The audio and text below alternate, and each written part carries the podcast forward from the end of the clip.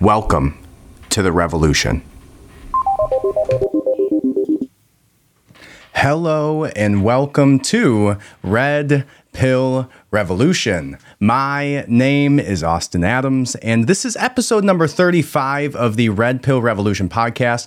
And again, thank you so much for joining me. We have some interesting updates, some pretty crazy breaking news events that have come out over the last, I don't know, forty-eight hours or so that we'll discuss.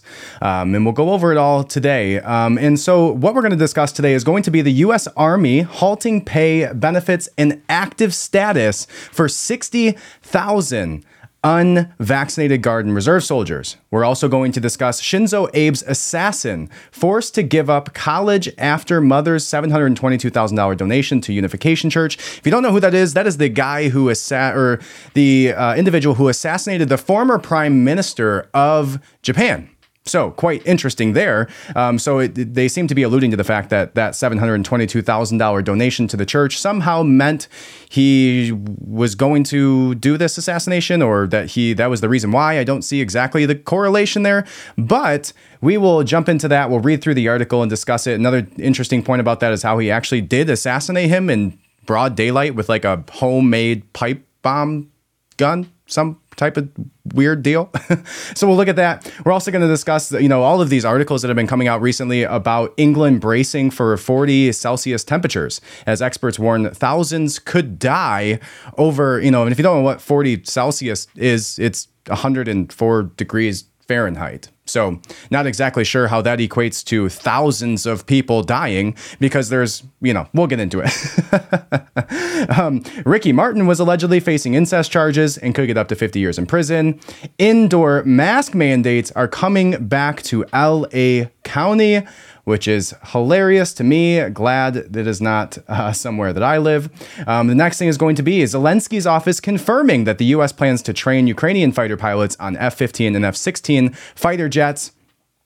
And also uh, that the White House confirming that Russian officials have uh, visited Iran to see the drones that they were potentially talking about uh, giving to Ukraine. Um, we've seen some backlash on this recently about people talking badly about, you know, how re- crazy it is. Biden did a speech on it. Uh, I believe it was like five days or so ago, where he discussed how crazy and unbelievable it is that they would even have the audacity to consider giving weapons to a country in a war that isn't theirs. Sounds familiar to me.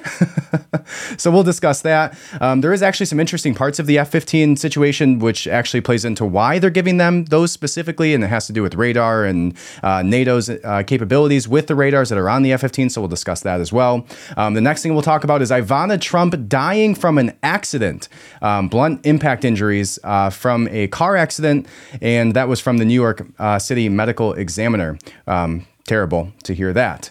Uh, we're also going to uh, discuss the Terminal List. If you haven't seen the Terminal List, it's one of the best shows uh, out there right now. It's very, very uh, interesting, action-packed show with Chris Pat- Pratt. And it's got some interesting reviews that we're going to discuss from the critics. I think there's like a sixty-point difference on Rotten Tomatoes compared to what the audience thinks about it. Um, so we will discuss all of that. And then last but not least, there was some uh, conversations that went on in the Senate hearings um, that I found to be pretty interesting as well. So all of that's more. Stick around. We will try to hit all of those topics. We'll see how many we get to. um, but thank you so much for listening. Go ahead and hit that subscribe button. Leave a five-star review. I appreciate you so much. Um, if you're watching on Apple Podcasts, go ahead and subscribe to YouTube or Rumble to watch the actual video feeds.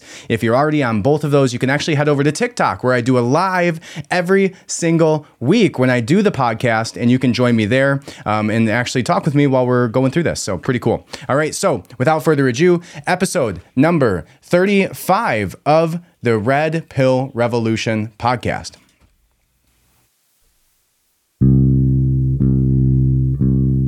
Welcome to Red Pill Revolution. My name is Austin Adams. Red Pill Revolution started out with me realizing everything that I knew. Everything that I believed, everything I interpret about my life is through the lens of the information I was spoon-fed as a child. Religion, politics, history, conspiracies, Hollywood, medicine, money, food, all of it. everything we know was tactfully written to influence your decisions and your view on reality by those in power.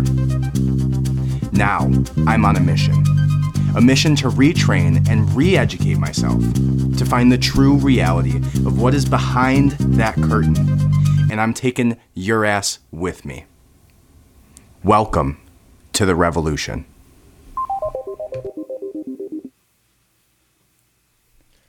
All right, episode number thirty-five of the Red Pill Revolution podcast. And again, thank you so much for joining me. I appreciate it so, so much. Now, this next uh, topic of conversation, the very first article that we're going to discuss today, is going to be the sixty thousand soldiers who are losing not only their benefits, but also their pay for not following the mandate, which I find to be at- atrocious and infuriating. Um, a former military veteran myself, I uh, could not imagine having raised my right hand and committing my life to, you know, defend our government and, you know, the United States against enemies, both foreign and domestic, only to eventually uh, get my pay taken away from me for not wanting to follow a mandate um, about my own body.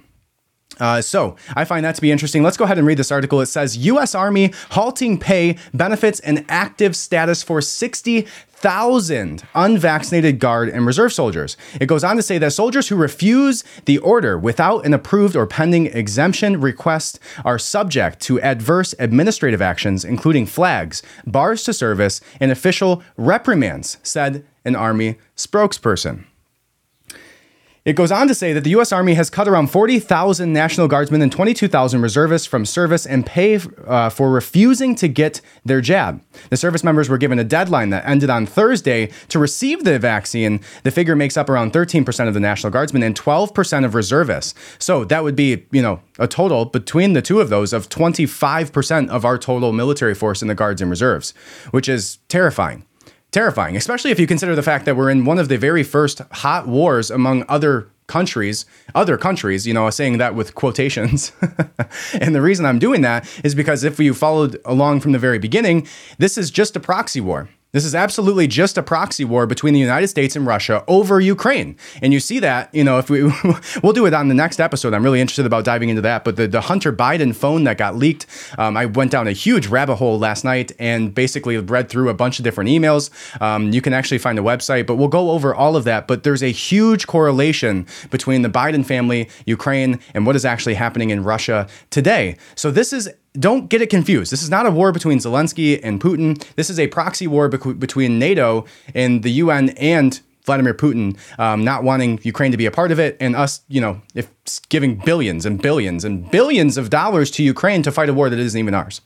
Um, so in the middle of that, in the midst of that, in the midst of us deciding to give tanks to Taiwan, and also interjecting billions, tens of billions of dollars to Ukraine in a war that's not even ours, inciting one of the world's largest nuclear superpowers, we're also going to cut twenty-five percent of our fighting force in the middle of all that for making their own bodily decisions about their medical status. It makes absolutely no sense. Now, what this article goes on to say is we are in the midst of a recruiting crisis in the Army. This is for one of the first times ever this year, they did not meet their quotas in recruiting. They are having a very, very difficult time recruiting individuals to Joe Biden's military. Okay, now one can only imagine why in the midst of all this crisis and, and the lack of leadership and the weak Um, you know, the the weak president that we see in office that they would be defending against. Um, but also, I think a lot of people are just waking up to the military industrial complex, right? I, I, I think it's probably a mix of things. I mean, obviously, a lot of people, right? Still, what, forty, thirty-five percent or forty, thirty-five percent or so of people, don't quote me on that. It's probably wrong. But a good percentage of people are still unvaccinated. And, you know, a good percentage of people who are willing to go into the military are primarily going to be, you know, your more right-leaning younger individuals. And those individuals are, have no reason to get vaccinated and generally have a philosophical belief that they don't want to be, which is causing a, you know, difficulty in the recruiting process uh, where, you know, not only are they maybe not approving of the current state of our governmental administration, but also not approving of, you know, the barrier to entry to have to, you know, jab themselves with a experimental uh, gene therapy. Uh, so that seems to be all coming together to cause a very difficult crisis in the midst of probably the worst time ever, when we're the closest to, like, don't get this confused. We are the closest to a world war than we have been since nineteen forty-two. So, you know, the fact that now we're dealing with this, the fact that now we're dealing with a crisis in recruiting is terrifying. And it should terrify you too, especially when we're, you know, later on what we're going to discuss, arming the enemies of one of the world's largest superpowers. Um, it's it's quite concerning. So the Army's doing a couple things to try and combat this recruiting issue. The first thing that they're doing is, uh, you know, making it so that you can show tattoos on your hands and on your wrists. We'll see how many people with uh, wrist tattoos are going to help with the thirteen to twenty-five percent of people that they're getting rid of in the Army currently. And then the other one was going to be... There was one more thing. Oh, just this little thing called a G E D that you no longer have to have to go into the Army. Hmm. Now, this sounds a lot like an intentional, uh, purposeful way of taking our military, the strongest military the world has ever seen, ever, and dwindling it down to a bunch of uh, individuals who are uneducated by bringing in people who don't have G E Ds, who don't, you know, maybe have the the um, general political leanings that we see within the military, right? You know, you you survey the military. I'm sure we can find statistics on this, but you will generally find that the average military individual is not going to be hyper liberal Antifa members. Um, wonder why, but that's what you're going to find. And so when you see that all come together, we're finding these recruiting issues coming into place. And at the very same time, the U S Army is now literally not firing them, not get, not allowing them to, you know, get a discharge. They're just not paying them. They're just giving them r- official reprimands and bars of service. So it's, it's puzzling to me. It seems, you know, with all of these things coming together, not only making the average I Q in the military go down immediately after passing the fact that you don't have to have a G E D anymore to go into the military, and then also the fact that you have to get vaccinated and they're getting rid of sixty thousand soldiers pay. Now, what does that do to morale? Right? Not only just these sixty thousand people, but also the fa- the friends of these individuals, right? The the how many people do these sixty thousand people know within the military that are now going to be frustrated that their buddy down the hall, who's done nothing wrong and has dedicated his life to his service in the military, is now not getting paid by the very employer that they have, right? Because what's next? What are they going to decide not to pay their soldiers for after that? Um, and that would probably concern me if I was still in the military. All right. Um, now, the next thing is going to be Shinzo Abe's assassin. Now, Shinzo Abe is the former Japanese prime minister, and this individual was assassinated, I believe it was about a week and a half ago, um, by a younger individual with a, you know, makeshift pipe gun that he made at home. Looked like, like a piece of wood with like two uh, metal barrels down the middle of it that he like electrical taped that them together. Um, but basically goes on to say, I don't know if this is a, you know, it doesn't seem to be a motive, you know, maybe unless he's just saying, you know, uh, fuck it all and going after a large, I, I don't know. It doesn't make sense how this correlates to the actual assassination, but it's interesting to note nonetheless. Um, Shinzo Abe's assassin forced to give up college after mother's seven hundred twenty-two thousand dollars donation to the Unification Church. And that came from his uncle. This is on Yahoo News. It goes, the uncle of Shinzo Abe, suspected shooter Tetsuya Yamagami, stated that Yamagami's mother had donated approximately one hundred million yen, or seven hundred twenty-one thousand dollars, to the Unification Church, leading to the family's alleged financial ruin. Now, I think there's probably been a lot of people in the history of man who have seen financial ruin and not, I don't know, murdered and assassinated a high-level official or prime minister.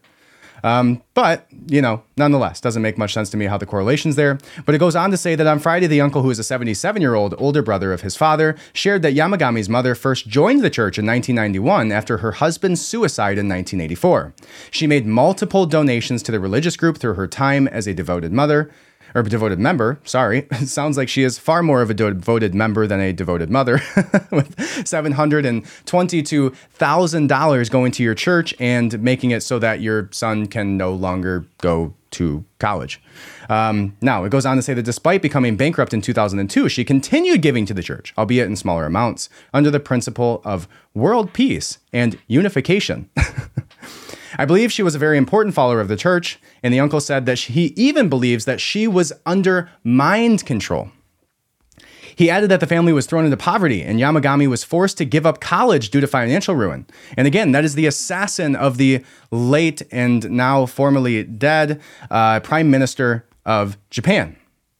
The church official stated at a news conference on Monday that it had no direct relationship to Abe, although it did with other lawmakers through an affiliated organization. It also insisted that it had returned five or fifty million yen or three hundred sixty thousand dollars back to her while claiming there were no records of her donations to the organization. Hmm, I don't see how you can simultaneously say that you never donated and then also give me three hundred sixty thousand dollars back.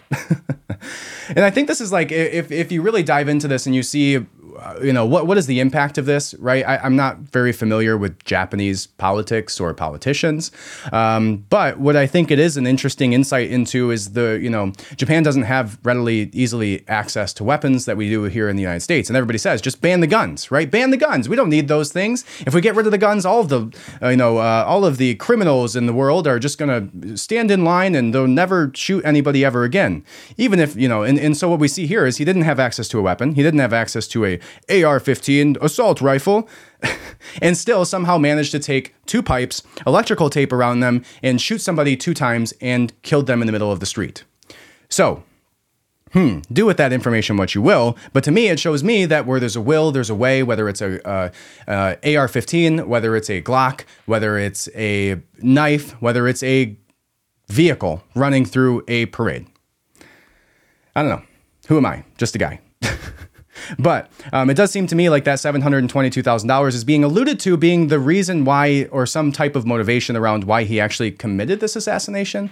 Uh, but again, I don't see, you know, a lot of other people who have gone into financial ruin just randomly assassinating prime ministers. So now the next article that we're going to go into is England bracing for forty Celsius or one hundred four Fahrenheit temperatures, and them saying that experts are warning that thousands could die. England says a level four heat alert for the next week means illness and death may occur among the fit and the healthy. Hmm, I find that to be interesting because forty degrees Celsius is one hundred four degrees Fahrenheit. Now, if you live anywhere in the western side of the United States, or like Arizona, it's one hundred twelve degrees today in Arizona. Um, I don't see a bunch of fit and healthy young individuals dying on the streets because it's one hundred ten degrees. Now, England is saying that because of this, illness and death may occur among the fit and healthy. Now, what would cause young, fit, and healthy individuals to randomly fall dead on the streets due to one hundred degree temperatures? Hmm, maybe that's a better question that we should be asking, because primarily there are far, far more hot countries in the world. Go to the desert, go to Egypt, go to Africa, and what you're going to find is that people aren't, even the old and, you know, unhealthy, are not just randomly dying when it's over one hundred degrees Fahrenheit. Just doesn't happen, especially when in modern culture, you have in England, an apartment, usually with air conditioning, usually there's no reason that you should be dying from one hundred degrees, right? Even where I'm at, where it was not one hundred ten degrees, but around one hundred degrees at some point this summer, people weren't just randomly dying on the streets because of it. It makes no sense. But this goes on to say that because of the coming heat wave, experts have warned as the government triggered the very first ever national emergency heat red alert with a record of one hundred four degree temperature forecast for Southeast England on Tuesday. Um, they say that there could be caused about sixteen hundred excess deaths, according to official figures. The level four heat alert announced for Monday and Tuesday by the U K Health Security Agency means illness and death may occur among the fit and healthy and not just high risk groups. I'm pretty sure if you look around the United States today, you go to your weather app on your phone, you're going to find that there's a ton of states, a ton of cities around our country where it is above one hundred four degrees right now today. And again, nobody's just dropping dead on the side of the road because it's one hundred degrees out. I don't know if maybe people in Europe have different genes, um, but, you know, growing up around an area that snows a lot, I lived in Florida and it was one hundred ten degrees and I wore, you know, army camo and, you know, had my pants tucked into my boots and marched miles and miles and miles and miles at a time in boot camp and didn't fall over and die because it was one hundred degrees out. Now, the military does actually take into consideration these, you know, heat indexes, but, you know, they're not pausing the entirety of the military so that nobody dies off of one hundred four degrees. It just seems odd to me that young and fit individuals are not only going to die from the heat, but also illness, um, which may occur. I don't know. I wonder, I wonder what the real cause is behind this. One can only imagine. Now, the, the next thing, we'll touch on this quickly. I find this just to be a, you know, quick little pop culture deal going on right now. Um, something that, uh, I don't know, speaks to where our society is. But anyways, Ricky Martin allegedly faces fifty years in prison over incest charges with his nephew. Hmm. Some shocking new developments in the Ricky Martin case have been revealed. It was previously reported that Ricky, who is fifty, was subject of a domestic abuse restraining order that was filed in Puerto Rico. The police attempted to issue the restraining order, but were unable to locate him. At the time, the accuser's name was kept secret, and Ricky also spoke out to deny the allegations. Now, the accuser has been revealed, and shocking new details were unveiled in a new report. Now, the individual that he did this with is his nephew, and I don't have all of the information on it, but it seems to me that Well, here we go. So it says that he was alleged that there was a physical and psychological abuse. And that is from Dennis, who was his, um, the report alleged that Dennis ended a seven month relationship with Ricky, and the singer did not take it well, consistently reaching out to him and loitering outside his home. You would think Ricky Martin, with all of his, you know, I don't know, fame, celebrity, money, status, would probably not be standing outside of people's homes looking to, I don't know, or even just being in an incestuous relationship to begin with. But this is what happens when every single front page of every single porn site ever has something to do with incest. I think I think that's a weird thing, right? I think in our culture, like, you go to all of the, and maybe that's the reason for, like, the uh, prevalency today of, like, OnlyFans and all these, you know, little um, more content creator focused, you know, porn industry type deals, is the the the industry in itself, like the big, I guess you could call it like the porn industrial complex, seems to lean quite towards like the things that are, um, you know, morally wrong, right? Like, not only is it enough to to put, put porn on the internet, but also to make every single video ever about a stepmom, a stepsister, a, you know, whatever you want to call it. Um, but the prevalency of that in the highest echelons of our entertainment industry, you know, things like Game of Thrones, and which I guess is based in reality because back then incest was kind of a fairly consistent thing. But yes, Ricky Martin is apparently in an incestuous relationship with his nephew and is now facing fifty years in prison. And his nephew is twenty-one years old. Ricky Martin is fifty years old, which means if he was, Ricky Martin was his nephew's father, he would have been thirty when he had him. Hmm. That's, first of all, disgusting. Second of all, gross that it's incestuous. And third of all, is just wrong. thirty year difference in age. And it also so happens to be your own blood. Hmm. So let's uh, hope that Ricky Martin gets what he deserves. Um, but it's also interesting that you can actually, like, where is this happening? Puerto Rico is where it actually happened. Huh. Yeah, I guess we'll have to see what comes out with that. It goes on to say at the end of this article that the allegations against Ricky Martin that led to a protection order are completely false and fabricated, his representatives said previously. Of course they did. We are very confident that when the true facts come out in this matter, our client, Ricky Martin, will be fully vindicated. Hmm. Well, let's hope the best for Ricky Martin's nephew, although I guess it sounds like it was a consensual relationship, so you're both wrong and you're both gross. Now, the very next thing is going to be the indoor mask mandate imminent in L A County. In this article by Fox eleven in Los Angeles goes on to say that Los Angeles County remains on pace to enter a high COVID activity level as early as Thursday. The health, public health director said, and absent And absent a major reversal in virus-related hospitalizations, an indoor mask wearing mandate will be imposed two weeks later. The county is already in the medium COVID level as defined by the U S Centers for Disease Control based on the elevated rate, uh, rate people are being infected with the virus.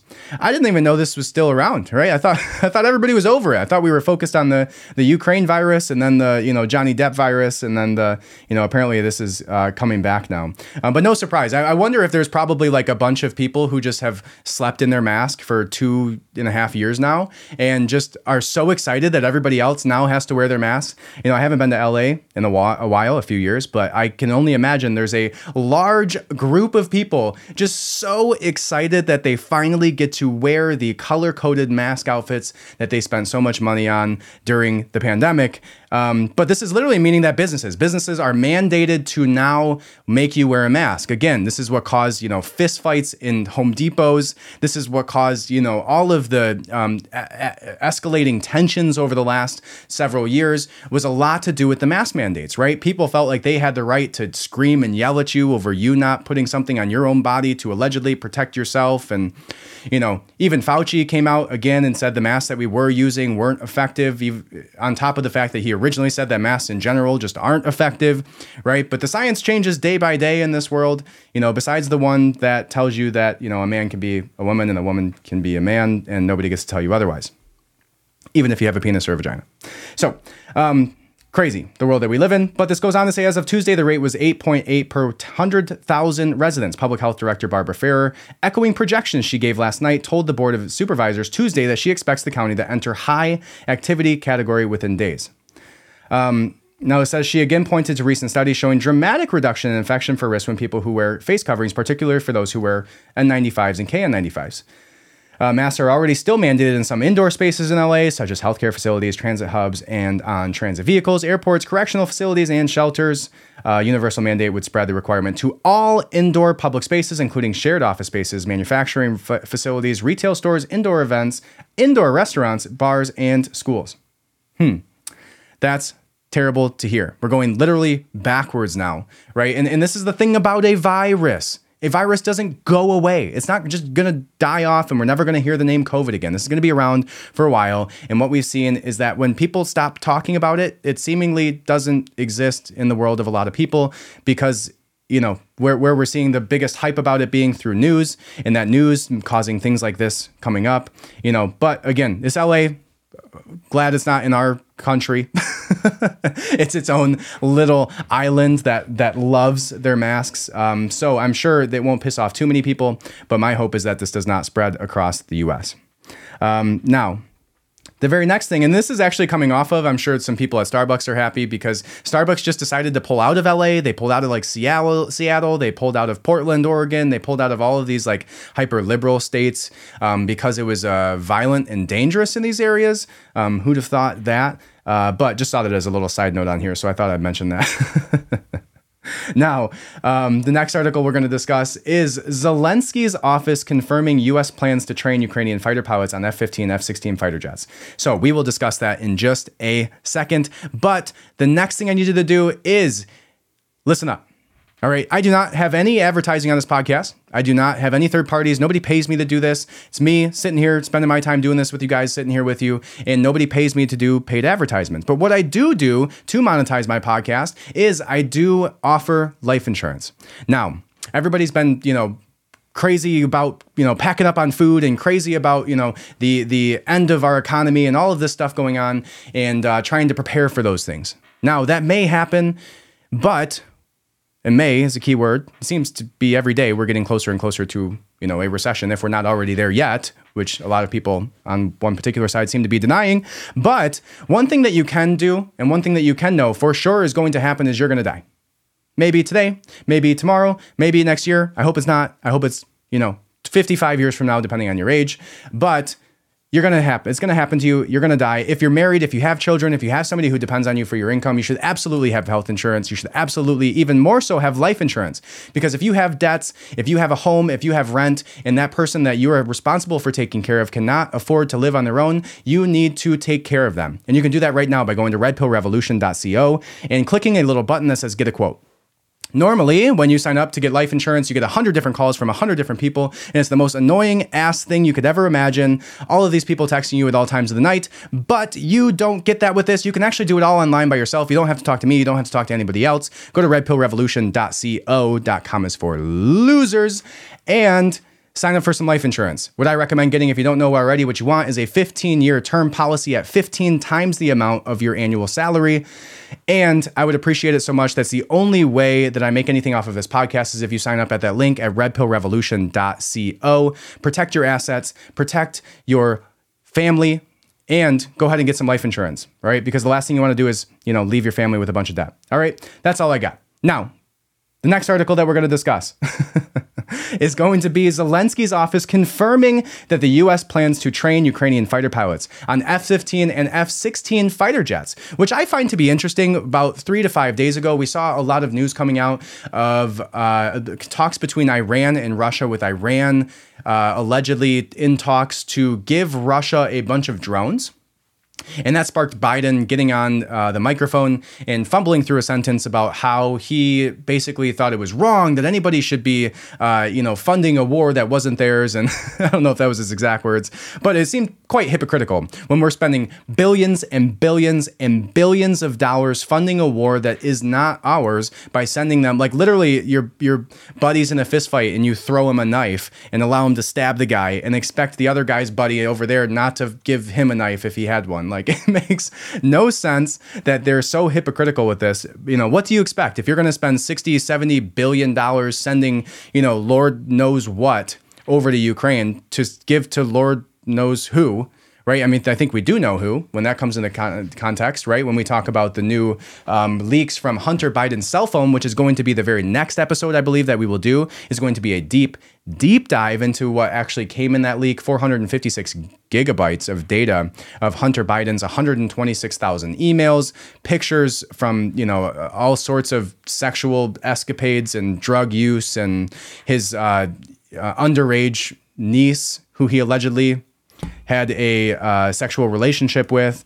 Um, I don't know. All sorts of crazy stuff came out of that. But another thing that came out of that was those emails from his account at Rosemont Seneca. Rosemont Seneca was Hunter Biden's investment firm that basically did a bunch of shady energy deals in Ukraine, um, give, uh, peddling his father's influence through companies like Burisma. Um, I, I was reading last night, I dove like deep into this. That's why we're not doing it today, is because I have more to look into to it before I put it together for you guys.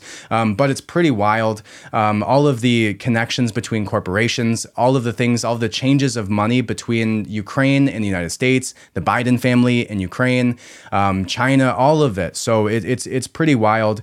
Um, but anyways, sixty billion dollars getting sent to Ukraine. We don't have any clue where it's actually going. But what we do know, and what's come out recently, is going to be the fact that uh, Ukraine basically was peddling, you know, they've been pushing out these weapons. Like, they, there's been like a, a backdoor exchange of money where um, these weapons have been found in other countries now. So basically we're sending hundreds of like sixty billion dollars over to Ukraine and tons of tons of weapons, and, you know, talking about showing their fighter pilots how to fly F fifteens and F sixteens.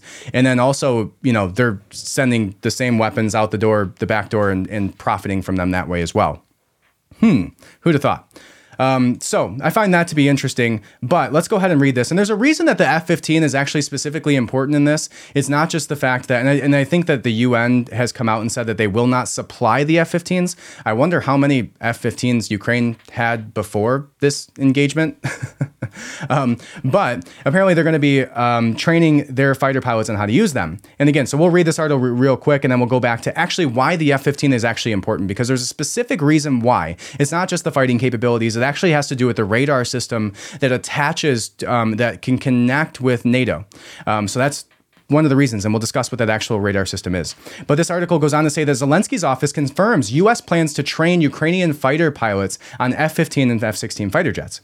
Earlier, uh, let's see, it says, according to the journalist, part of the amount should go to Ukrainian fighter pilots of the eight hundred forty billion dollars defense policy bill that was passed from the U S House. Oh my gosh, that's a lot of money.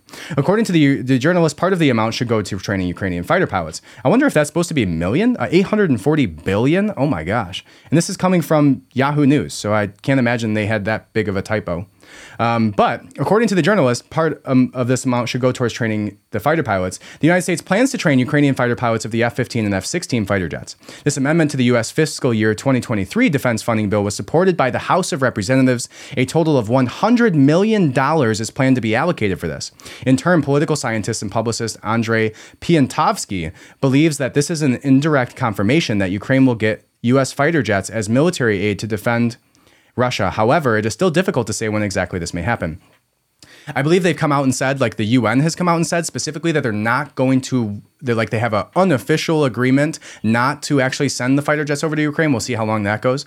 Um, but so the, the actual specific reason that this is important, and I saw this from a conversation on Reddit discussing this thread where they went into the actual reason why this is important.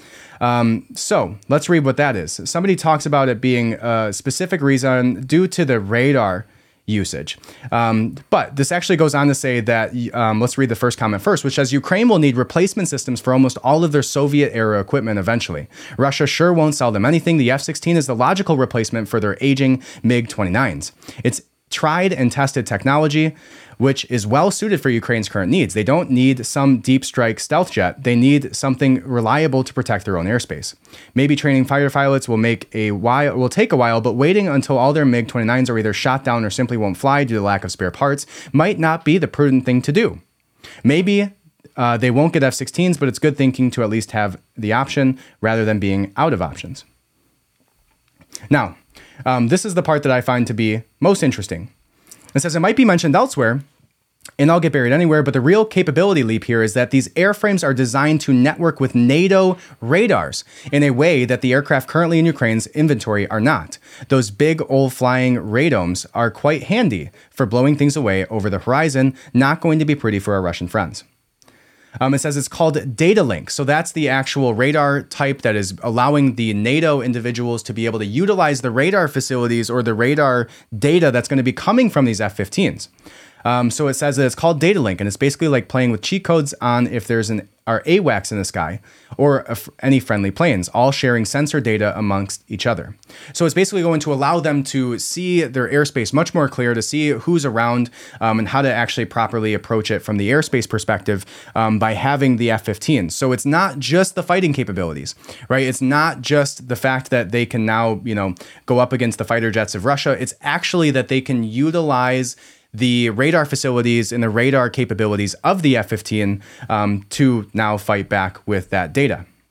So I thought that to be interesting, right? Now, it, it, I still think it's funny, the hypocrisy that came out of this between uh, Ukraine getting all of the sixty billion dollars and Biden specifically funding it, um, and then him coming out and, you know, uh, critiquing Iran for even considering the fact that they might give drones to Russia. It's like, what do you expect, right? Everybody has allies. And when you have half the world funding this war between a large nuclear superpower and Ukraine, which is basically a subsidiary of the U N and the United States by proxy, Um, what do you expect? They have their own allies who are going to fund them, right? Like I said, if there was a fist fight that happened in the bar between your buddy and then the, some random guy and you throw him a knife, don't be surprised when his buddy throws him a knife or even a gun, right? Like it's kind of expected here. Um, so I think that's interesting. I think it'll be um, interesting to see if we actually do supply the F fifteens. I don't know why they wouldn't at this point with the way that, you know, we've funded basically the entirety of this war. You go look at the list of people who have sent money to Ukraine, and it's like the United States has sent like seventy billion dollars. If this article's right, that number went from seventy billion to like eight hundred forty billion. I don't think that's correct though. Um, I believe it was million is what they meant to say. Uh, so Yahoo News, if you need an editor, give me a shout. I'll help you out. Uh, but now, the next thing that we're going to go into is going to be Terminal List. Now, if you don't know what Terminal List is, Terminal List is the number one show on Amazon Prime right now. And it's a show about a Navy SEAL. It's actually from a book written by um, uh, Carr. I forget his first name. I'll look at, we'll know here in just a second when I start this video. Um, but it's a book called The Terminal List, and Chris Pratt is the lead in this show. And uh, it's about a Navy SEAL, and there'll be a little bit of spoiler alerts here. So if you're in the middle of watching the first to three or four episodes, maybe the first three episodes, you know, skip ahead maybe a couple minutes. um, but uh, basically, it's about a Navy SEAL who has his family, spoiler alert, left, right, three, two, one. His family get murdered. Sorry if you're still listening to this. His family gets murdered, and he finds out that he has a brain tumor, and his entirety of his Navy SEAL team gets murdered in a uh, mission that they were on. And he finds out that it was due to a corporation that was basically giving soldiers medication that was supposed to help block their P T S D, and that gave him a brain tumor. And in order to try and wipe the slate clean and, you know, not have anybody come out and speak out against this drug that's basically happening between, you know, being sold to these businesses, um, they, you know, basically kill all of the Navy SEALs and try to kill them off so there's no evidence. Okay? There's the premise. Now, the company that is the one that funded the pharmaceutical medications is like a big, huge conglomerate that owns every company ever and just does these investment deals between them. And this is where it gets interesting. So Rotten Tomatoes gave a rating to the Terminal List of like a thirty percent rating, which if you know Rotten Tomatoes and you follow the actual rating systems, um, usually falls pretty in line, at least in some cases, with the audience score. In this case, the audience gave it like a ninety-five percent rating. ninety-six percent, I think, last time I checked.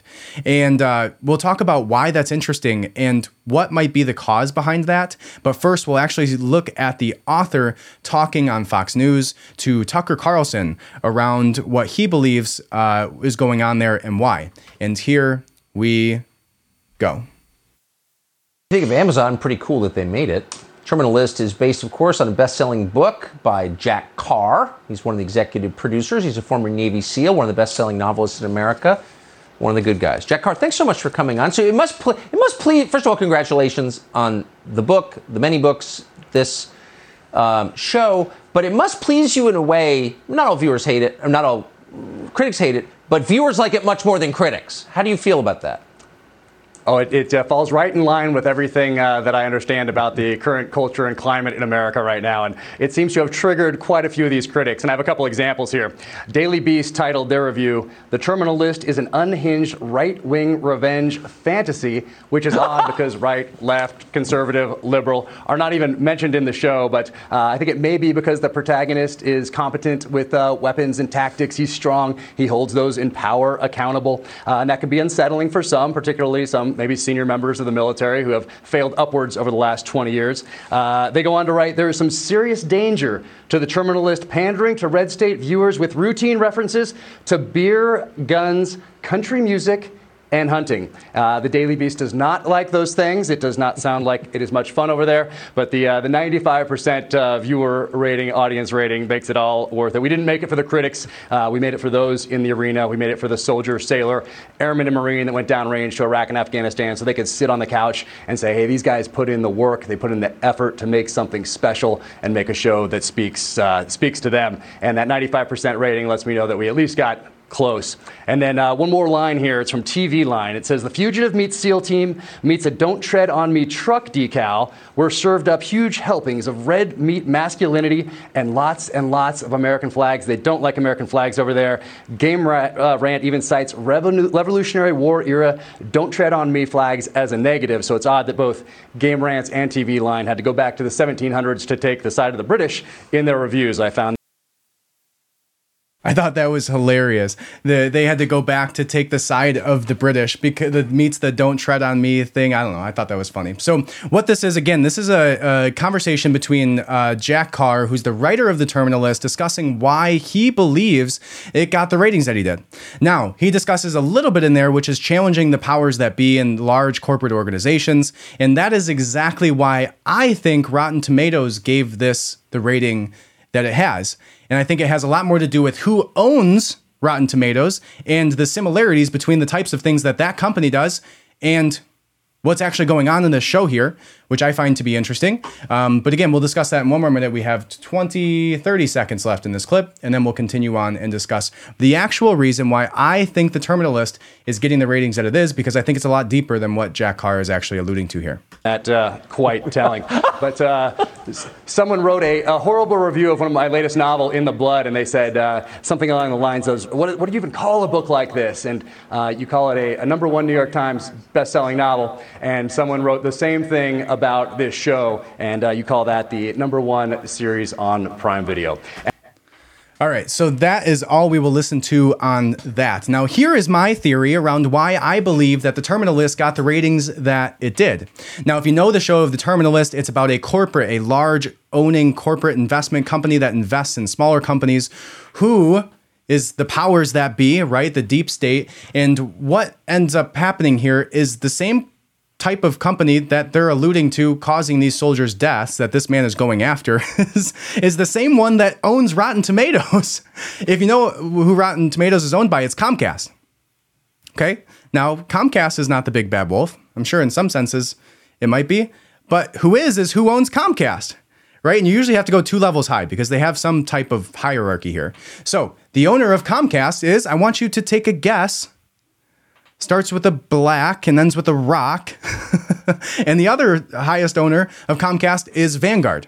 So the same companies that are a part of the military industrial complex, a part of the pharmaceutical industry, a part of the same people who are testing drugs on our military members, also so happens to own the critiquing companies that critique the movies that this show is talking about, these same type of organizations.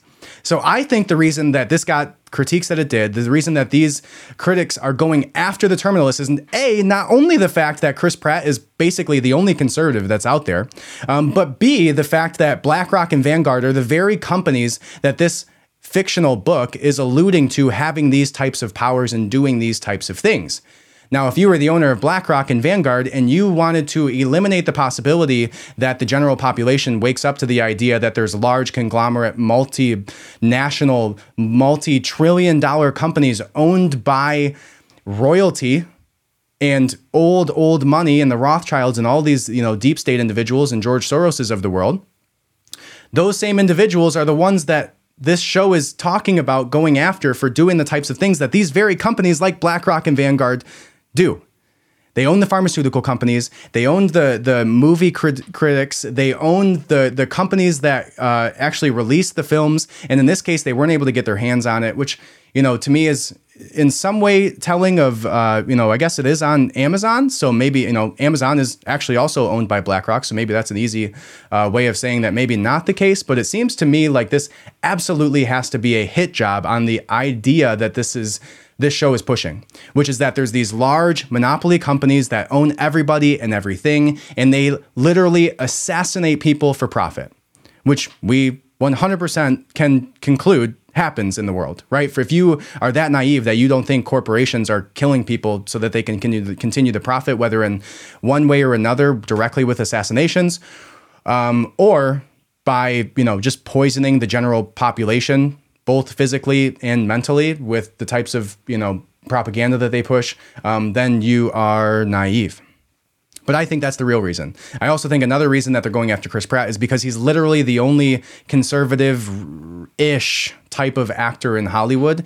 And this movie, movie or show has to do with guns and weapons and, like he said, hunting and all of these, you know, um, what is that? Revenge porn, uh, conservative, extreme right-wing ideas like hunting.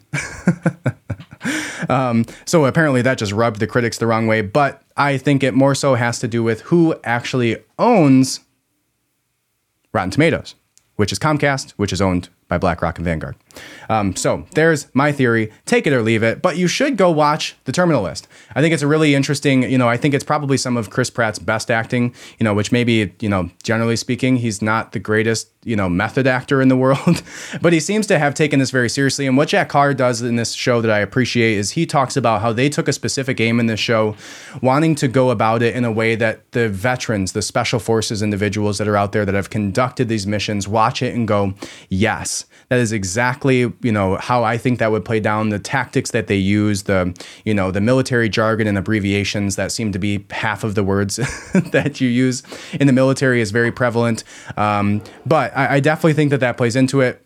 And I also think that the fact that, you know, they're owned by the very companies that this show is waking people up to existing also has to do with it. But it has ninety-five percent by the audience, ninety-five percent score, which is, you know, again, obviously pretty damn close to the highest score you can get. And then the critics give it a thirty percent. If you watch some, I've watched some shitty movies out there and uh, they didn't get thirty percent. And The Terminal List is not one of those shows. You cannot like the content. You can say that it's, uh, you know, um, revenge porn, which it's literally a show about somebody who gets his family murdered after being in the military and then goes after the people who murdered his family. It's fiction. It's not real, just in case you guys were curious at Rotten Tomatoes. Um, but I, it's it's interesting the fact that the critics gave it such a low score when the audience believes that the acting, the the show itself, you know, everything about it was was really well done, which I agree with, including the fact that there was a ton of Navy SEALs who were on set with this. Chris Pratt did a ton of training. I think he went to Tarrant Tactical in L A um, and did their courses and learned how to clear rooms and learned how to act properly in these situations, and, you know, said that it was an opportunity for him to really step up um, his acting. And I think that he really did accomplish that. I think it's a great show. You should, you should, if you haven't started watching it yet, um, you should. I, I, I really think it's a good show. Um, you know, if you don't like violence, then maybe it's not the show for you. But, you know, at the same time that these critics are praising shows that are out there that, you know, are very, very gory, um, you know, Terminal List has a couple spots that are a little rough, but overall, it's a very, very well done show. I, I don't see any reason that the critics should do that, other than my theory, which is that, you know, George Soros did it. Not exactly, but kind of. Um, so the next thing is going to be um, the fact that Ivana Trump died in an accident. Um, according to this article by C N B C, Ivana Trump died in a, it seems to be a car accident from blunt impact injuries. Um, and that was said by a New York City medical examiner. It says Ivana Trump, the first wife of ex-president Donald Trump, died in an accident as a result of suffering blunt force impact injuries to her torso. Um, and she was seventy-three years old um, and was found dead in her Manhattan residence. So not a car accident. Died of blunt force trauma, not from a car accident. I thought it was a car accident. Um, the first wife died in an accident as a result. How do you die from blunt impact in- injuries to your torso in your own apartment? The New York Attorney General's office said that it had agreed at the request of lawyers for Donald Trump and two of his children to postpone depositions scheduled for next week in light of Ivana's death. Wow, so that took a turn. I wasn't expecting that. I literally thought this was from a car accident when I pulled up the article. Um, and it seems to be that there's probably a little bit more to it than that. It says Ivana Trump, the first wife of former President Donald Trump, died in an accident as a result of suffering blunt impact injuries to her torso. A senior New York City official with direct knowledge of the matter said the circumstances of her death are consistent with a fall on the stairs. N B C News reported the official added the death is not suspicious, says the official. Yeah, okay. Yeah, okay, bud. You, you fell down the stairs and died from trauma to your stomach. The official added that the death is not suspicious. Yeah, okay. The official ruling came a day after Ivana was found dead in her Manhattan residence after the New York Fire Department responded to a call from there. Earlier Friday, the New York State Attorney General's office said it had agreed to, at the request of lawyers for Donald Trump and two of his children, to postpone depositions. Geez, I would hope so. A spokesperson for the Office of the Medical Chief Examiner said that the cause of Ivana's death was blunt impact trauma and the matter of her death was the manner of her death was accident. How do you know that? Unless that individual is literally sitting in the room with her when she falls down the stairs onto her torso and then dies from it. What? There's so many sketchy, like, celebrity deaths and things. Like, I, I, I still feel like the Beau Biden situation is a little off. I guess he died of, like, brain cancer. Um, but it still seems to me any high level official who has family or friends or they themselves die, it's always hyper, hyper suspicious to me. And this one seems very suspicious. If you know anything about the Staircase documentary on Netflix, this, this might have not been, you know, the accident that they're alluding to. I would assume it's pretty difficult to fall downstairs and die from blunt trauma to the, your torso, right? I can see that from your head. Right? If you fall down some stairs and you bash your head on some concrete or something, that makes way more sense to me than blunt force trauma to your torso. It says that Trump's divorce in nineteen ninety was acrimonious, with both parties waging their battle in the Big Apple's tabloid newspaper, the New York Post and the New York. Yeah, seems like not the time to be discussing their divorce. Um, Trump, seventy-six, married his third wife, Melania, in two thousand five. The elder Trump, Donald Junior and Ivanka have been set to be deposed next week by investigators. So, Oh, Ivanka. So the daughter. Okay. So not Ivana. Um, James is eyeing whether the companies illegally manipulated those valuations for financial benefits, such as reduced tax or favorable loan terms. Eric Trump previously was deposed in the case, but involved or invoked his Fifth Amendment right um, more than five hundred times. That's a lot of times, Eric. Um, James' spokesperson on Friday said, in light of the passing of Ivana Trump, we received a request for counsel for Donald Trump and his children to adjourn all three depositions. Now, I don't know the reason why or what is going on behind the scenes here, but the fact that Trump's being deposed currently for the January sixth deal, and then also happens to have his ex-wife, you know, just talking about the terminal list with large corporations who are killing people off so that they don't go to court and speak about something specific that would harm them, prof- their profitability. And then the ex-wife of the president at seventy-three, seemingly healthy individual, falls and dies from blunt trauma to her torso. Obviously, this is horrible.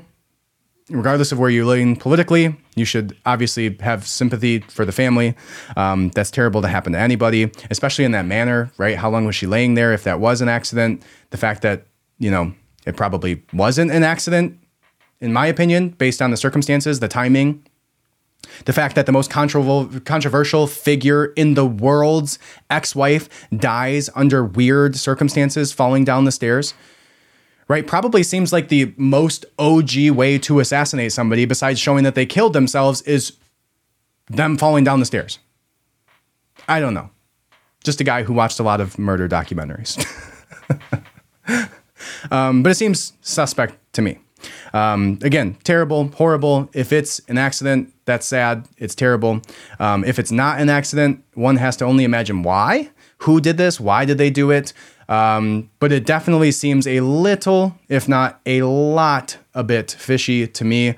Um, the fact that you, you generally don't just fall down the stairs, hurt your torso, your chest, your stomach, if you didn't know what a torso was, and also die as a result of that trauma.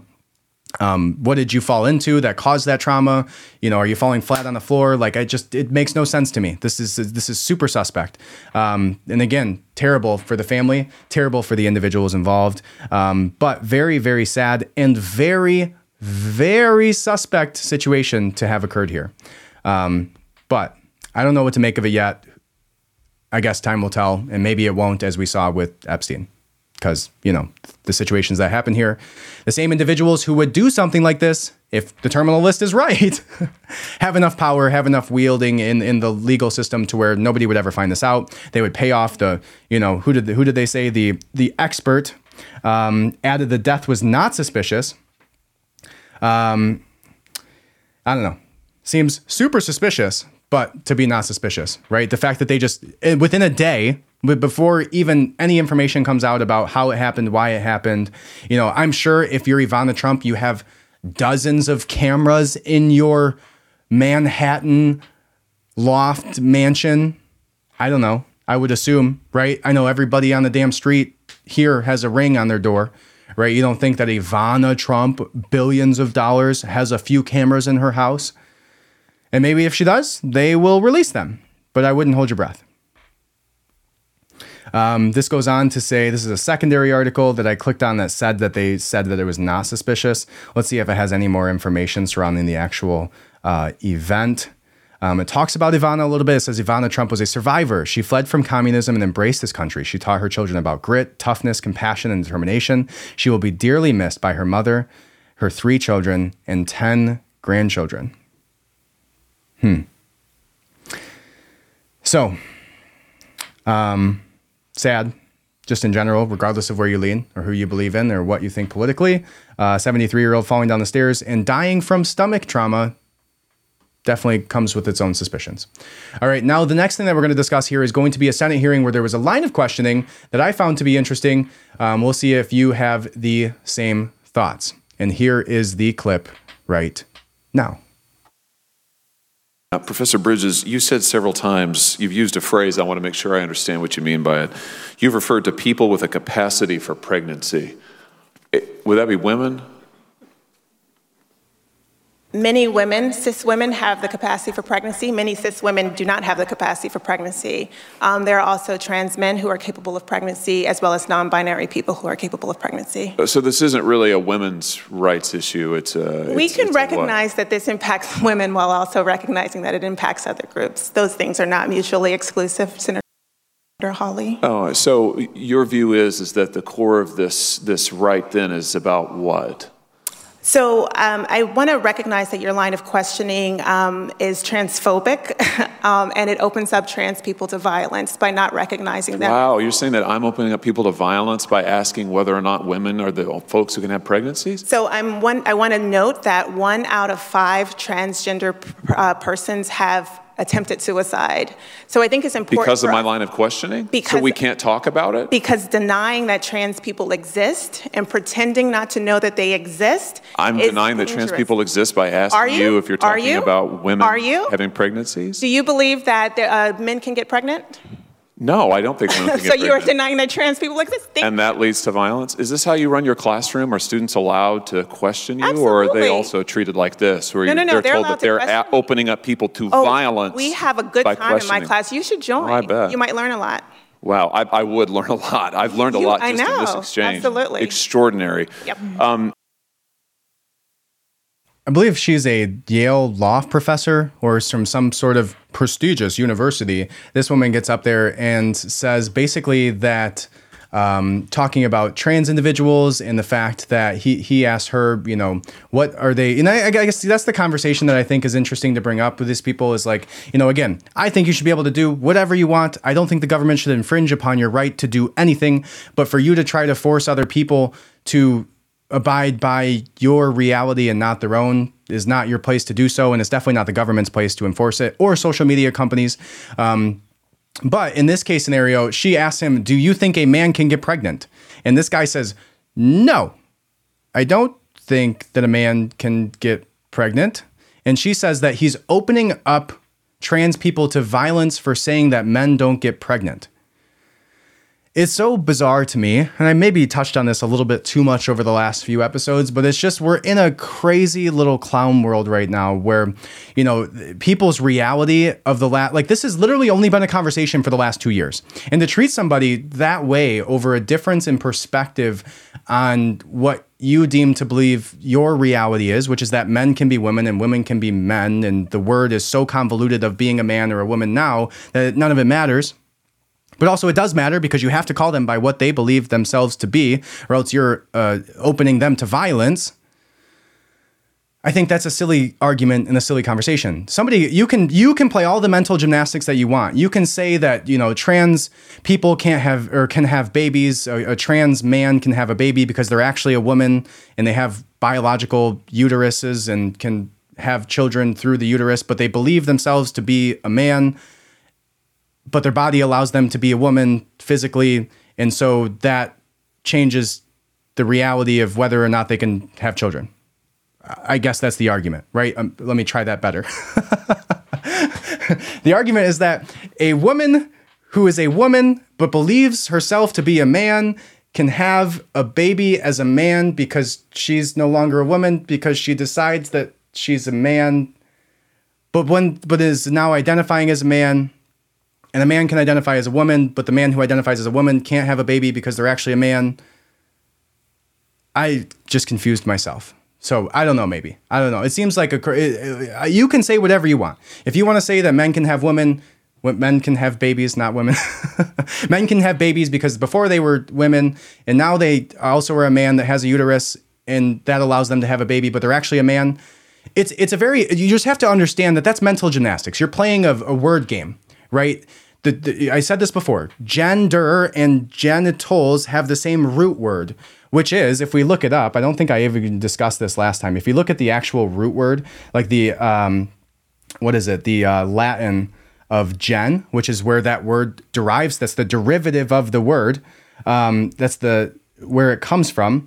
It means something produced, but mainly in modern use, um, things or causes, or born of. Born of. Gender, genitals, gen, Latin, born of. Okay, that's the words. Okay, the, you know, a lot of people think that words are useless and don't mean anything and they're just sounds and it's a construct, which in some cases you are correct, but there's a derivative of the word gen. The gen in gender and the gen in genitals have the same derivative Latin meaning, which is born of. You were born of being a man, you were born of being a woman. Whether you would want somebody to call you a man or want somebody to call you a woman, and you want to wear certain types of clothing and, you know, participate in I don't know, maybe not sports, but other things. I don't care. Do what you want to do. I, you know, I think everybody should be able to do whatever they want to do when they want to do it. But the fact that you're going to sit here and tell this man that he's opening people up to violence for questioning your line of thinking, which was only developed in the last two years as a mainstream ideological perspective, but you want to tell him that he's opening up people to violence because he doesn't agree with you that a man who, or a woman who identifies as a man is actually a man who can actually have a baby. No, it, they have a uterus, it's a woman, and that's the reason they can have a baby is because they were born of gen, Latin derivatives, born of the genitals, the gender of being a woman. Now, again, do whatever you want to do. You know, you're a, a woman who's a man now and a man who wants to be a woman now, you know, great, do you. That's awesome. You know, the, the government shouldn't infringe on that. Nobody should be violent towards you for having that perspective or wanting to pursue your truth or whatever you want to call it. Um, but you can't tell this man that he's inciting violence and causing people to kill themselves because he doesn't believe that a man can have a baby, because biologically they cannot. Biologically, they cannot. Biologically, a man with a uterus is actually a woman, and a woman who has a penis is actually a man. That's the way that gender works. That's the way that biology works. And the way that biology works is somebody with a uterus can have a baby, and that uterus means that they're born of being a woman. So that line of questioning, and then she gets super snippy with him. Like the fact that you want to be so, like if you want to, and this is the problem with a lot of the mainstream arguments that people are having that is such mental gymnastics. Because again, I'm of the framework and of the mindset that like, I'm not going to infringe on you being you. Do you, I don't care. Be a fucking cat if you want to be. But don't get pissed off at me if I call you ma'am when we're in a store and I'm being polite by opening the door for you, whatever, right? Like, don't be fucking offended when the world, the, the normal construct, the binary, right? Because gender is actually binary. You're A or you're B. A means you have a penis. B means you have a vagina. And you can't intermingle, right? You can't eventually, you can flip your You can have as many surgeries as you want. You still can't have a baby if you're a man, okay? And you can play as many gymnastics as you want mentally, but it doesn't mean that you get to push your ideological perspectives on other people and tell them they're causing violence and making people commit suicide, right? And, and the actual framework of that argument is so flawed because the amount of people who commit suicide as a result of being trans is not due to somebody telling you they can't have a baby.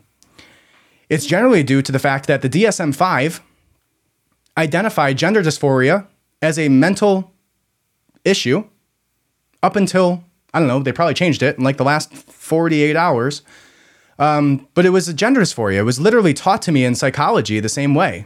Now, again, we'll, you'll find this being actually pushed ideologically and in, in, in censorship now, because Reddit this week just passed new rules and regulations or whatever, saying that if you say that somebody who is a, I think, the, what was it? They they use the word groomer or pedophile. If you use the word groomer or pedophile on Reddit today, you can be flagged for hate speech. That is in the new rules and regulations of Reddit that was just passed this week. Right now, they're saying specifically, I think in the what the article that I was reading, that it could be used to, for people who are calling people who are trans or uh, uh, gay or whatever as being groomers, but that's not what people are doing when they're assimilating it. They're assimilating it to that because when you go online and you see all of these atrocious videos of these, uh, you know, um, what are they called? What are they? They're not trans. They're, uh, what's the word where they go, um, damn, what's it called? They go get dressed up and they dance all crazy and they put on all makeup, but they're not a woman. They don't identify as woman. Uh, what's the word? What's the word? Hmm. Guess we can't find it. You know what I'm talking about. I can't believe I can't think of it. Um, but whatever, right? The people who dance, right? Let's see. Maybe one more. One more try. One more try. Drag queens. Thank you. All right. We got somebody. Drag queens. All right. So drag queens is where they go dress up and they do a whole show and they have fun and they dance. And it's this like sexual experience. And they're like to freely express themselves in a dress when actually they, you know, are a man or whatever. Um, but what we found in the last I don't know, few months is in these pride parades and things, you're seeing like people topless dancing and shaking their boobs in front of like young children. You're seeing like uh, these drag queens twerking in front of children at a table for like a, a pride awareness party at a strip club. Like it's all of this weird little... And there was a video that I saw that I respect highly, this drag queen who came out and said that, you know, drag is a highly sexualized, high, high intensity, like drug culture. That's what it is. He said, he said, because it's drag, not a trans. He said that he believes that there's no reason that they should be doing this. There's no reason children should be around. Drag is not intended for children. It's a hypersexualized culture that's based on sexuality in some way, shape, or form. And that there's no, anybody who wants children at these types of events are groomers and are pedophiles, because that's fucking creepy. Why do you want to shake your ass or your boobs in front of a six-year-old?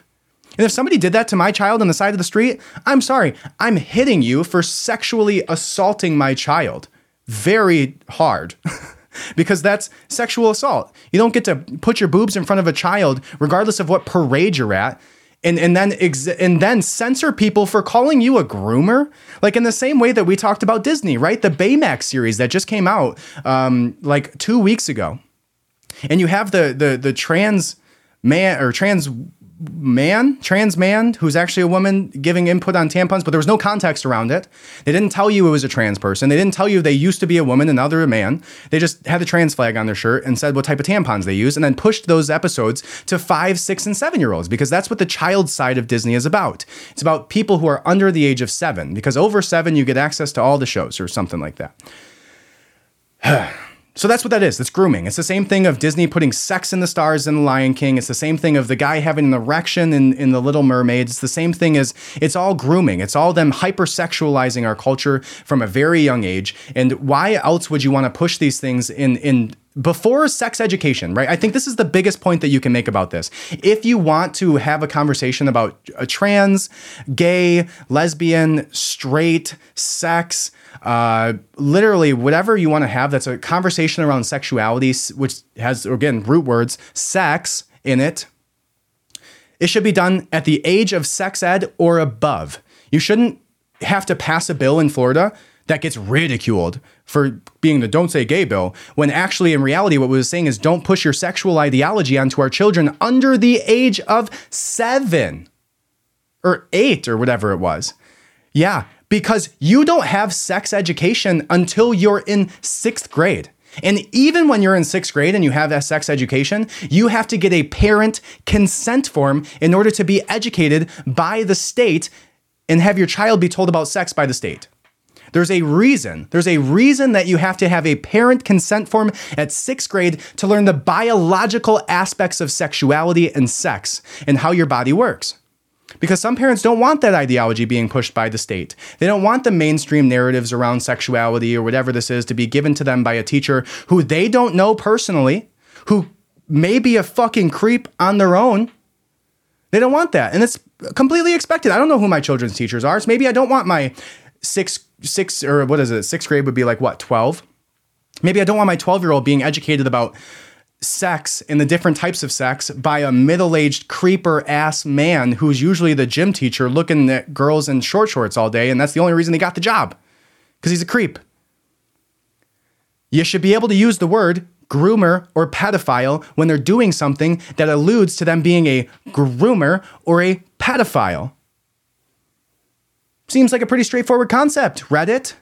But no, they don't want that. Because eventually, the whole point of the little alphabet here, right, what started rightfully as a movement for sexuality and people who are gay and lesbian and bisexual to be able to sexually express themselves however they want without the government intervening in their sex life, which they should absolutely be able to do, get married, whatever, one hundred percent should be able to do that.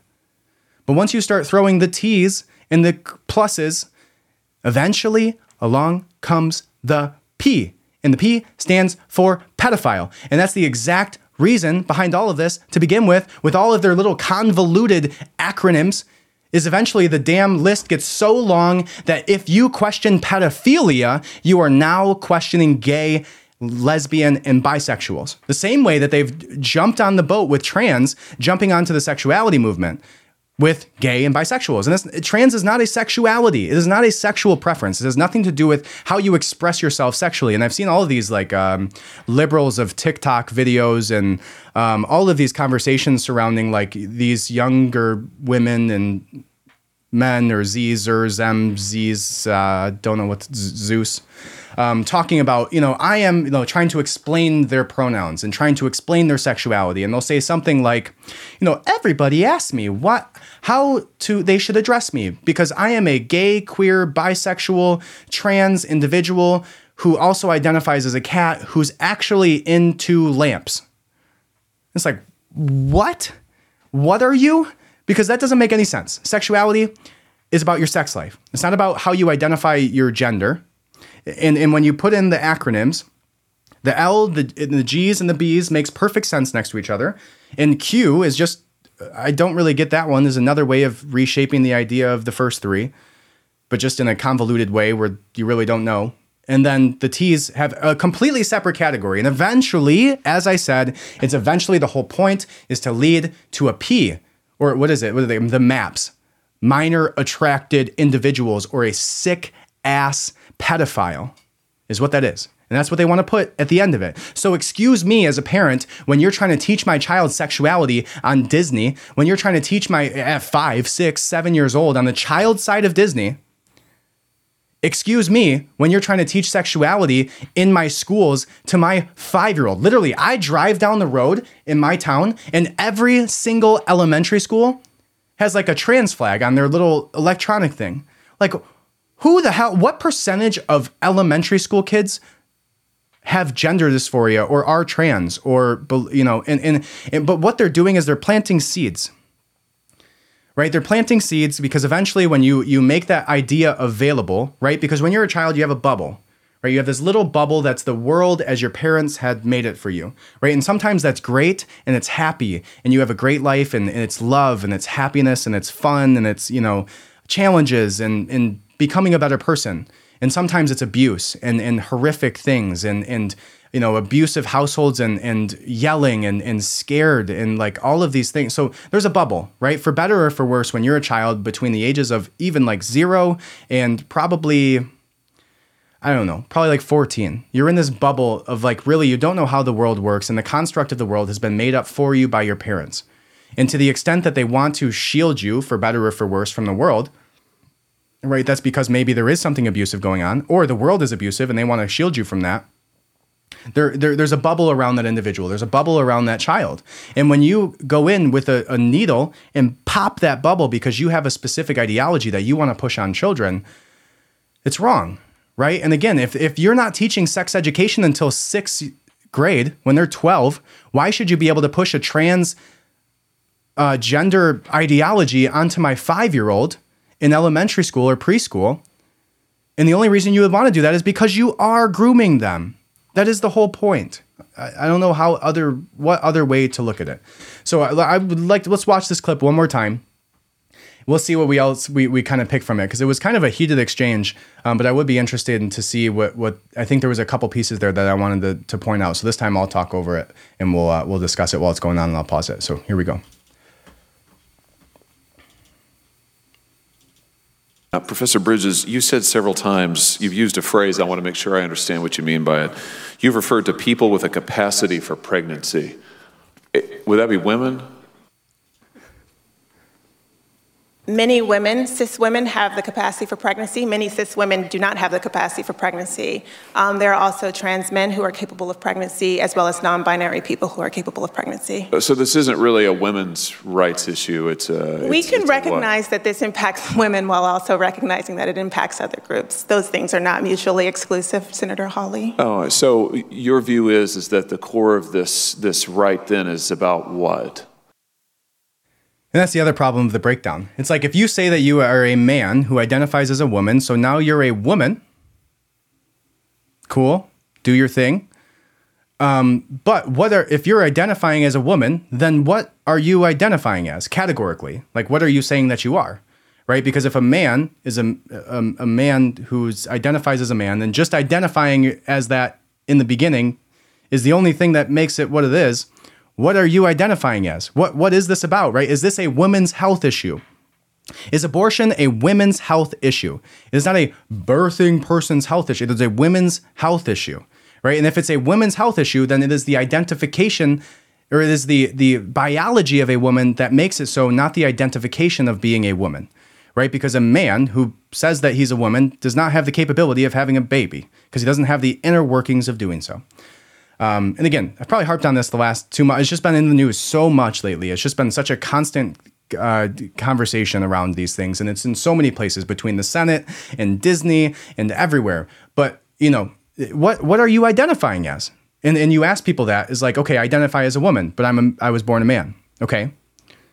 So in identifying as a woman, what is it? Because if I identify as Irish and I'm German or I'm whatever, South African, and I identify as Irish, what am I identifying as? Well, I'm identifying as being from a certain country. That is the identification. It has to do with where I am saying I am from. There's an identification. Now, when you look at that and you say, okay, you're identifying as Irish, but you are German or you are South African, you're not Irish. You can't identify as that because it's not true. In this reality, you cannot say that. It's not how that works. So when you identify as a woman, what are you saying that you are identifying as? Is there anything else that you can say that as? I identify as a...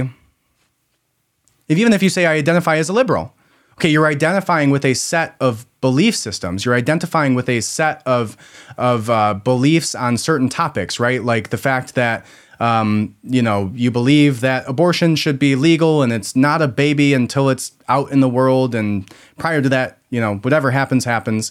Um, you also believe that there should be very large social programs and, you know, whatever comes with being liberal. That is your identification. It is a thing. It is a sub. There is substance to what that is.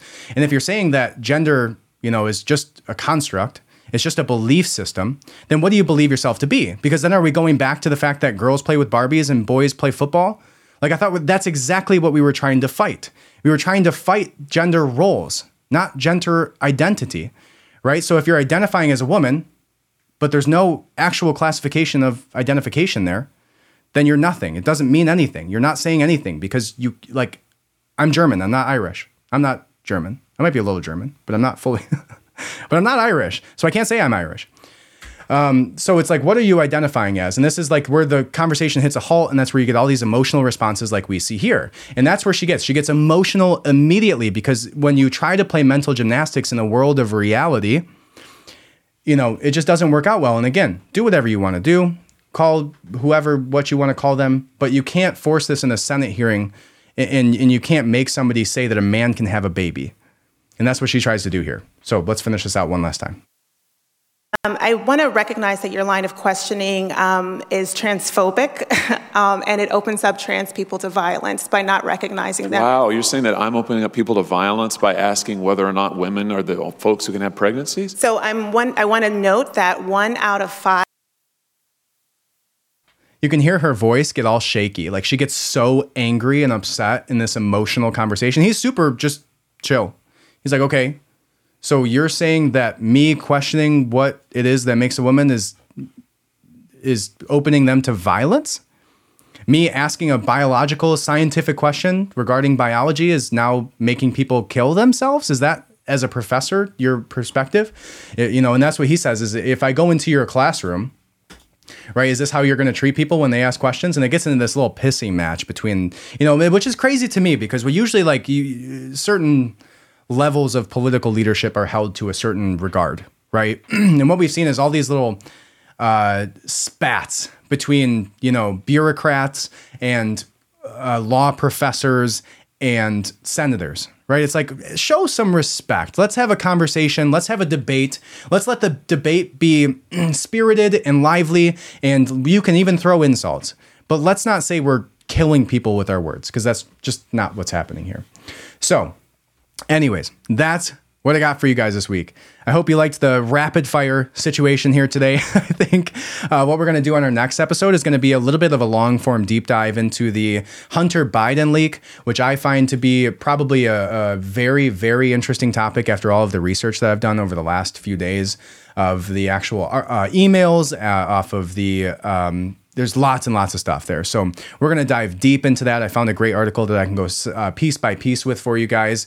But again, thank you so much for joining me today. I appreciate it so much. Go ahead and hit that subscribe button. Leave a five-star review if you're on the podcast here. If you're not listening on Apple po- or Apple Podcasts, Spotify, wherever you're at right now, head over there um, and subscribe.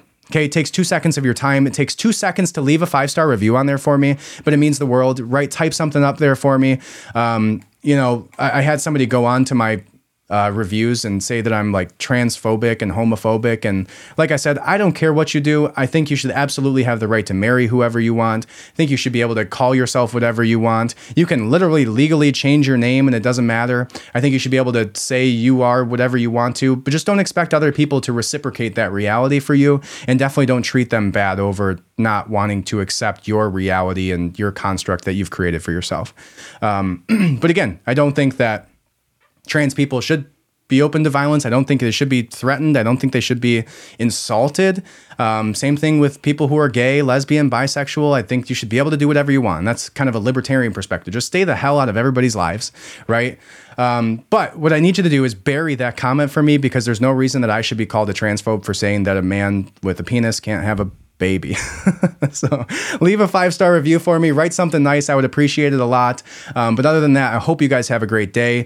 Um, and I will see you next time, uh, which should be in just a couple days. I expect to do this deep dive on the Biden phone leak here probably in the next day or two, because um, I'm like just balls deep into the topic right now, and uh, we'll have to discuss it. So again, thank you guys so much. I appreciate it from the bottom of my heart. Head over to red pill revolution dot co dot com is for losers, and get yourself some life insurance. It would mean the world to me. It's the only way that I can continue doing what I do is by you guys signing up for life insurance. Um, you're not going through any third parties, nothing. It's directly under my license. There's eight states currently on there. Um, I believe it's like Michigan, Virginia, Arizona. Uh, look it on there. Look it on the website. It has all the states that I can get. And if you need a state um, that I don't have, just email me, austin at red pill revolution dot co, and I would love to buy the state to let you get some life insurance for you and your family. Um, but again, I hope you have a great day. Welcome to the revolution.